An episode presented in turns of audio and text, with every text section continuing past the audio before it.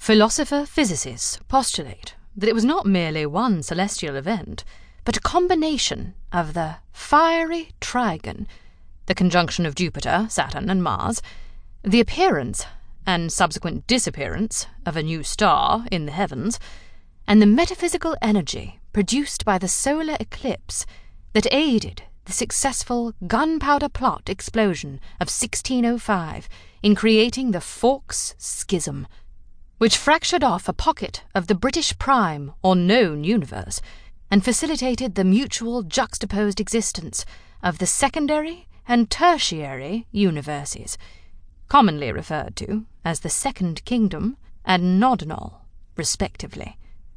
All Hallows Eve, roughly a week before the anniversary of the blast and the legendary fabled night when the veil between the living and the dead is lifted, ironically became the day on which the energies of these multiverse bonds are the strongest.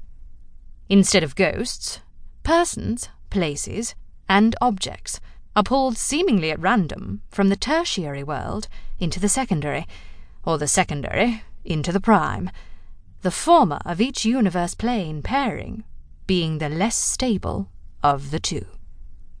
Edith slid her finger down the yellowed page and read the passage a third time. Damn and blast! Only a bleeding idiot tried to study on holiday. Masked merrymakers filled the pub in varying states of dress and drunkenness. Thankfully, nobody wanted to waste precious partying time on a busybody with her nose stuck in a book. Edith reached for her tea, only to realize her cup was empty. A hand appeared before her, holding a tumbler of ice and pungent amber liquid. Damn and blast! She'd gone and jinxed herself. The hand was attached to an older gentleman in a three piece suit and bow tie. Her father had once taught every day in a suit like that.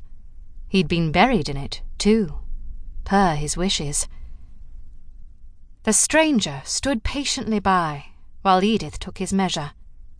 He had kind green grey eyes, a friendly smile, and lacked the predatory air surrounding most terminally single men, so Edith motioned for him to take the chair across from her. A rare occurrence, to be sure. Hello, said Edith. Hello, said the stranger. Do I know you?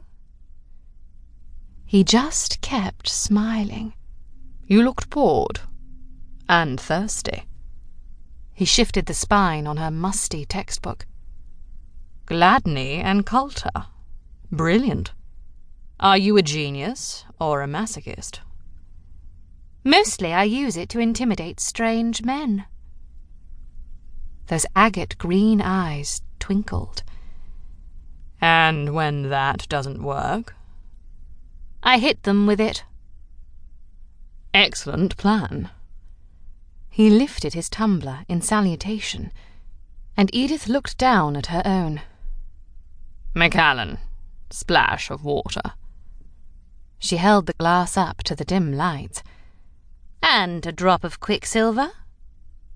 My dear Miss Hornby, first off, I would never blaspheme the single malt gods with such a contamination. Secondly, if the Honourable Messrs. Gladney and Coulter couldn't knock you out, the most fashionable date rape drug of choice hasn't a chance. Furthermore, he took a sip. If I rendered you unconscious, then I'd be bored. That would be a shame. Edith laughed, despite herself.